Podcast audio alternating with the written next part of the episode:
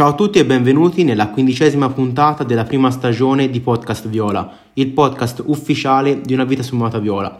Prima di iniziare vi ricordo di passare dal link in descrizione che vi rimanderà sulla nostra pagina Instagram, seguiteci per avere aggiornamenti sulla Fiorentina e dato che domani si gioca commenteremo insieme la gara. Quest'oggi è tempo di prepartita e sono in compagnia di Diego, eh, l'admin che già avete conosciuto qualche puntata fa. Ciao Diego, bentornato. Ciao, ciao, gra- ciao a tutti e grazie ancora dell'invito dentro il podcast, sempre un piacere. Prima di parlare della gara di domani, un attimo di gloria personale, più che altro di gloria fiorentina, visto che Gasperini, come abbiamo riportato nelle nostre storie, sta continuando a piagnucolare per la partita, fa, continua a rimarcare gli errori, secondo lui, che ci sono stati durante la partita tra Atalanta e Fiorentina io sto ancora godendo, cioè, e più piange più mi fa godere. Io non so come la vedi te, però io ho questa, ho questa emozione qua.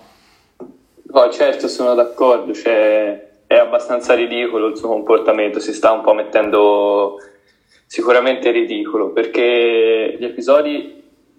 non, proprio anche analizzandoli con, una, con, un, con un pensiero da esterno, magari potrebbero essere tutti e tre giusti, infatti i rigori sono netti tutti e tre secondo me. E poi, vabbè, eh, una settimana dopo, quasi una settimana dopo, stare ancora lì a, a fare polemica su alcuni episodi quando in realtà è palese che l'Atalanta non abbia perso solamente per questi episodi, perché possiamo vedere anche un primo tempo in cui la Dea non ha sicuramente fatto una grande partita, ok che nel secondo tempo si è ripresa, però non è stata una grande partita da parte dell'Atalanta e sappiamo che di solito è solita partire male all'inizio del campionato e dopo riprendersi magari verso la fine dove inizia a essere veramente devastante. Perciò diciamo anche queste dichiarazioni sue e dei suoi dirigenti sono abbastanza fuori luogo e sinceramente da tifoso fanno, fanno ridere perché sta continuando a, mette, a mettersi ridicolo. Più che altro alleni una grande squadra, ormai una grande realtà del nostro campionato, dovresti andare oltre, dovresti pensare alla partita successiva senza soffermarti troppo, perché come ha detto lo stesso italiano, cercando di mettere un po' una pietra sopra a questa situazione, in conferenza stampa oggi il tecnico Viola ha detto che gli, gli errori durante l'anno si compensano, noi abbiamo ricevuto un cartellino rosso contro la Roma abbastanza rivedibile, ma nessuno della Fiorentina ha portato avanti una polemica per settimane, quindi è anche l'ora di andare oltre eh, a, questo, episodio. Noi lo facciamo andando a parlare della gara di domani. Sarà il 58esimo, anzi finora sono stati 58 gli scontri a Genova, fra Fiorentina appunto e Genoa, sono 20 le vittorie per i rossoblù, 22 invece i pareggi e 15 vittorie per, eh, per i viola. L'ultima vittoria della Fiorentina anche qua è abbastanza datata, come era per Bergamo contro l'Atalanta, anche qua a Genova contro il Genoa la Fiorentina non vince da tre anni e mezzo. Era il 6 maggio 2018 quando la Fiorentina vinse 3-2 in rimonta con le reti di ehm, Benassi eh, per la Fiorentina, pareggiata poi da Pepito Rossi, classico gol dell'ex, rimonta poi del, del Genoa con il 2-1 di La Padula dal neo entrato e poi la Fiorentina che la ribaltò con una doppia rete francese, diciamo così, con le reti di Dabo e, e Seric. Te che ricordi di quella partita? Eh, sicuramente mi vengono in mente emozioni forti ripensando a quella partita perché comunque eh, sappiamo tutti cosa successe in quella stagione con eh, la morte di Davide e quella partita si vede proprio una squadra che aveva un cuore differente, cioè era proprio una squadra che lottava, che nonostante le difficoltà di quella partita ci ha sempre creduto, anche grandissimo apporto dei subentrati, grandissima atmosfera e il ricordo che ho, ricordo che ho principale di quella partita è proprio l'esultanza negli spogliatoi con i cori per il capitano e fu sicuramente un qualcosa di, di forte, sicuramente. Quindi questi sono un attimo i miei ricordi su quella partita. Io poi quando ne parlai nel campionato scorso, quando ancora non ero nella pagina di questa partita, poi misi nelle storie il gol di Dabo, me lo ripostò e tipo anche lui tipo scrisse qualcosa in chat, ora non mi ricordo bene, però comunque ehm, ha avuto una grandissima esperienza lui a Firenze dal punto di vista emotivo, grazie anche ehm, a tutto ciò che è successo, che ha fatto unire veramente tanto quel gruppo lì e quella vittoria fu veramente liberatoria perché arrivò in rimonta su un campo ostico come è sempre stato quello di, di, di Marassi e, ehm, e fu veramente carica di emozioni ecco come partita. Per la partita di domani saranno pochissimi gli indisponibili, a differenza della partita di Bergamo contro, contro l'Atalanta, perché c'erano vari dubbi viste le, eh, i nazionali. Per la Fiorentina saranno assenti Cerofolini e Venuti, eh, e nessuno dei due è stato convocato, mentre per il Genoa sarà assente Caicedo. Caicedo che è stato, diciamo così, la, l'acquisto eh, su cui mh, Ballardini pensava di poter puntare fin dal principio sul, per il suo gioco, però finora tra vari infortuni non è riuscito mai a, a metterlo in campo. È una bella perdita secondo me per Ballardini, te come la vedi? Sì, sicuramente Caicedo è un giocatore utile perché l'abbiamo visto a Roma con la Lazio, è un giocatore che sa giocare accanto a diversi tipi di attaccanti, sa ricoprire molti, sa fare molti compiti in attacco. Infatti l'abbiamo visto giocare ad esempio insieme ad Immobile, l'abbiamo visto fare il sostituto di Immobile, l'abbiamo visto comunque segnare gol pesanti negli ultimi minuti delle partite, fare un bel gioco per la squadra, cioè che sia una perdita molto importante per il Genoa. C'è da dire che sicuramente è arrivato da poco e magari vista anche l'età non è subito in condizione però sicuramente è un vantaggio per la Fiorentina non averlo, non trovarselo contro domani, sicuramente. E infatti comunque il Genoa ha tanti attaccanti là davanti e sicuramente troverà il modo di sostituirlo perché anche diversi giovani interessanti, destro che con Ballardini l'anno scorso ha fatto bene, però comunque è un piccolo vantaggio della Fiorentina non avere da marcare anche Caicedo. Genoa è partito piuttosto male in questo inizio di campionato, ha perso la prima in casa contro l'Inter, la prima in trasferta a casa dell'Inter a Milano per 4-0. A me sinceramente mi diedero un'idea quasi di, di amatori in quella partita, veramente una squadra sfaldata. Poi ha perso anche contro il Napoli 2-1, lì la partita fu un pochino più tirata, eh, ebbe da recriminare diciamo così per il risultato Ballardini contro il Cagliari invece l'ultima giornata ha avuto una botta di orgoglio pesante, andando a vincere 3-2 in rimonta su un campo ostico come quello di Cagliari, perdeva 2-0 ha vinto 3-2. Io ero sicuro che se fosse uscito da Cagliari con una sconfitta Ballardini sarebbe stato esonerato come diciamo così prezioso insegna. Eh, però invece mh, ha avuto questa spinta d'orgoglio gli ha portato a casa i primi tre punti eh, della stagione. Quindi diciamo che arrivano a Firenze no arrivano alla partita contro la Fiorentina con un, eh, anche una spinta emotiva, una spinta d'orgoglio abbastanza importante. Genoa che sembra che giocherà con un 3-5-2 secondo la Gazzetta con Sirigu in porta, un giovane difensore chiamato Van Oisden, spero sia la pronuncia giusta, Maximovic e Criscito a fari centrali, a destra una bella promessa come è Cambiaso, a sinistra Fares, reduce, reduce appunto dalla doppietta contro il Cagliari, centrocampo a 3 composto da Touré, Rovella e Sturaro e davanti destro e Cuban. Se non sbaglio, questo Ekuban fu sondato anche dalla Fiorentina a inizio mercato, mi ricordo male. Mi ricordo c'era un giocatore del Tramsospor che la Fiorentina sondò, o sbaglio? No, no, non sbagli perché Kuban è un giocatore che è stato sondato, era un po' nella lista magari fra gli esterni d'attacco un po' low cost, soprattutto proprio all'inizio del mercato prima ancora di acquistare Nico Gonzalez e comunque è un giocatore interessante, sicuramente non sarà un fenomeno, però è un giocatore giovane che è velo- veloce, che diciamo magari sa svariare anche per l'attacco, che può essere un pericolo per la difesa, sicuramente. Per il resto la formazione del Genova è molto solida, diciamo, ci sono giocatori soprattutto in difesa, ci sono due giocatori come Maximovic e Cristo che non sono da sottovalutare, hanno un bel portiere perché Sirigu a parte gli ultimi, magari gli ultimi anni un po' sottotono, ma comunque è sempre il terzo portiere della nazionale. Eh, Fares eh, a me non fa impazzire, però mh, mm, è un giocatore che sa staccare di testa l'ha dimostrato, si sa inserire. Eh, al centrocampo dei giovani interessanti, Rovella. Ora questo Touré non lo conosco, però comunque anche Sturaro è un mestierante che sa fare quel lavoro sporco a centrocampo che tanto piace a Ballardini e lo stesso Bader se dovesse essere disponibile può essere diciamo, prezioso in fase di regia per loro. Destro lo sappiamo, è un giocatore discontinuo, proprio è la definizione di giocatore discontinuo, però con Ballardini sta trovando una certa continuità. Un giocatore che a me fa un po' paura e che non figura per adesso tra i titolari è Callon. Classe 2001, ancora è molto molto acerbo, molto grezzo. Eh, Ballardini ne parlò molto bene l'anno scorso quando fu integrato in prima squadra, anzi si lamentò di non averlo scoperto prima.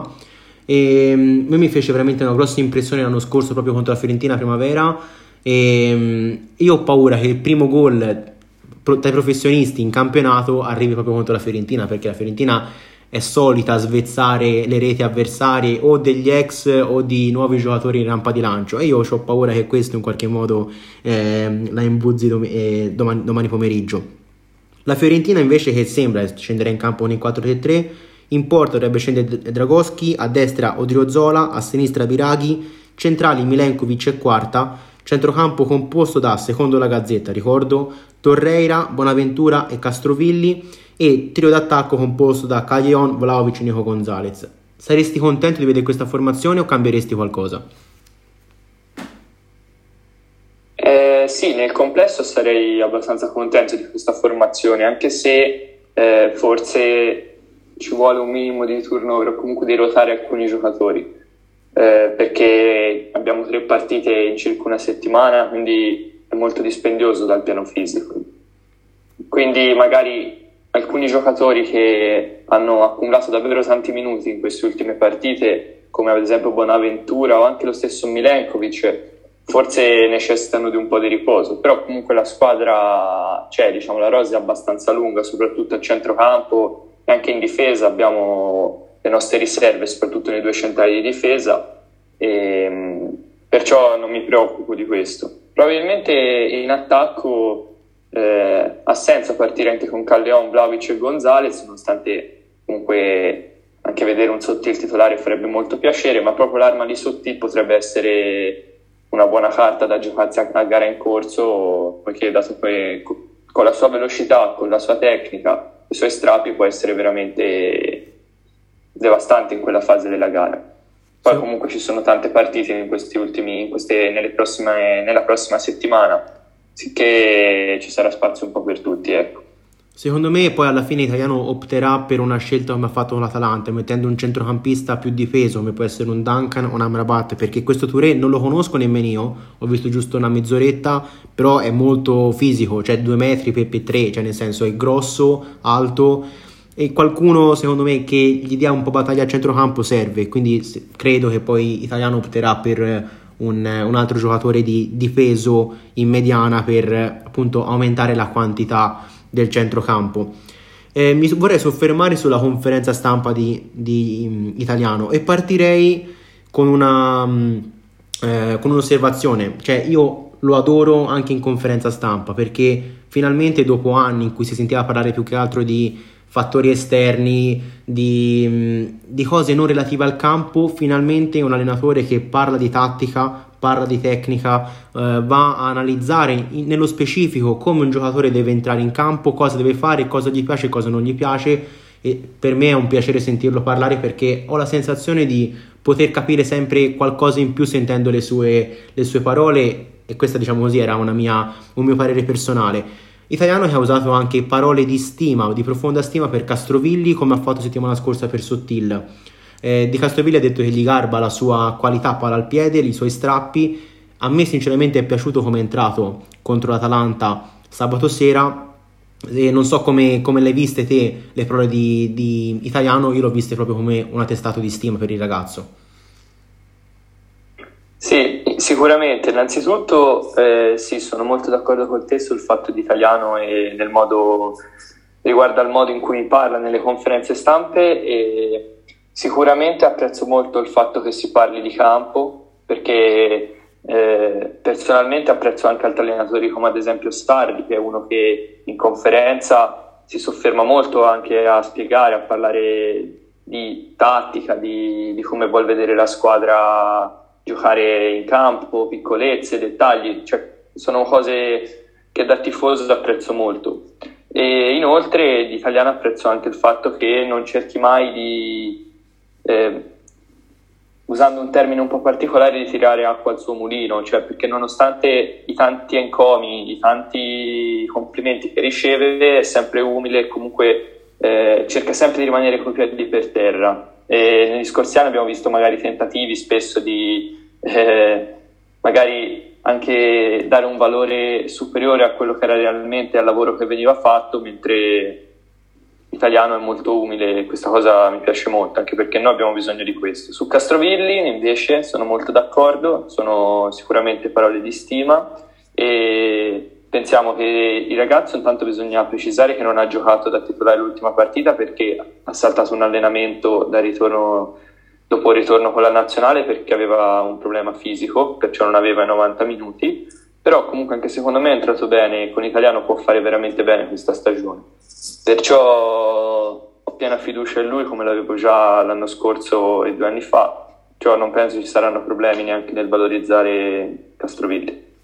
Hai fatto bene a sottolineare la, l'umiltà di Italiano perché ehm, ha, detto specifica, cioè, ha detto in maniera precisa di non esaltarsi troppo. Si è vinto con l'Atalanta, si è vinto col Torino, però piano. Cioè lui ha detto non voglio fare subito un bilancio, i bilanci vanno fatti fra 10-12 partite.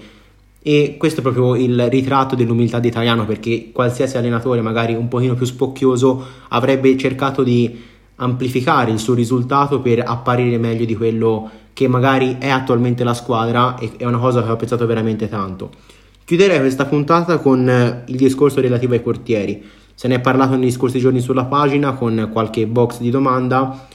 ma anche mh, mm, alla fine poi Italiano ha detto un po' quello che si è detto noi, ovvero importa, c'è bisogno di gerarchie, importa la Fiorentina ha delle gerarchie e ha fatto intendere che Drongoschi giocherà titolare. Poi ovviamente non, non, l'ha dato certo al 100%, però lo ha fatto un po' intendere. Come, come la vedi te questa... Ehm, questo ballottaggio fra i due è un ballottaggio che deve esserci oppure è bene avere delle gerarchie? Sicuramente, eh, secondo me, nel ruolo di portiere, che è un ruolo molto delicato, è meglio avere delle gerarchie abbastanza chiare. Infatti, secondo me ci dovrebbe essere un primo portiere che per magari valore tecnico, età, eh, valore anche economico, eh, presenza in campo si fa sentire e deve sentirsi pienamente titolare, però allo stesso tempo è molto prezioso avere un secondo come Terracciano. Eh, avere un secondo portiere di quel calibro ti porta a qualche punto in più sicuramente alla fine della stagione poi ti assicura in caso di infortuni del primo portiere di avere e anche naturalmente le partite di coppa anche di avere una certezza Terracciano lo è credo che anche lui sia consapevole del suo ruolo eh, quindi di partire nelle gerarchie come secondo. Poi sicuramente sa anche lui che se Dragoschi dovesse per qualche strano motivo magari calare enormemente di prestazioni, lui avrebbe comunque la sua possibilità. Quindi la penso come italiano e sono d'accordo con le sue scelte.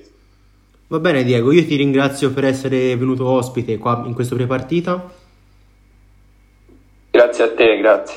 Noi ci sentiamo lunedì con la puntata di post partita della gara di domani. Vi ringrazio per averci ascoltato, vi ricordo di passare nuovamente dal link in descrizione e vi rimanderà sulla nostra pagina Instagram. Qua da Podcast Viola è tutto, grazie per averci ascoltato, ciao a tutti e forza Viola.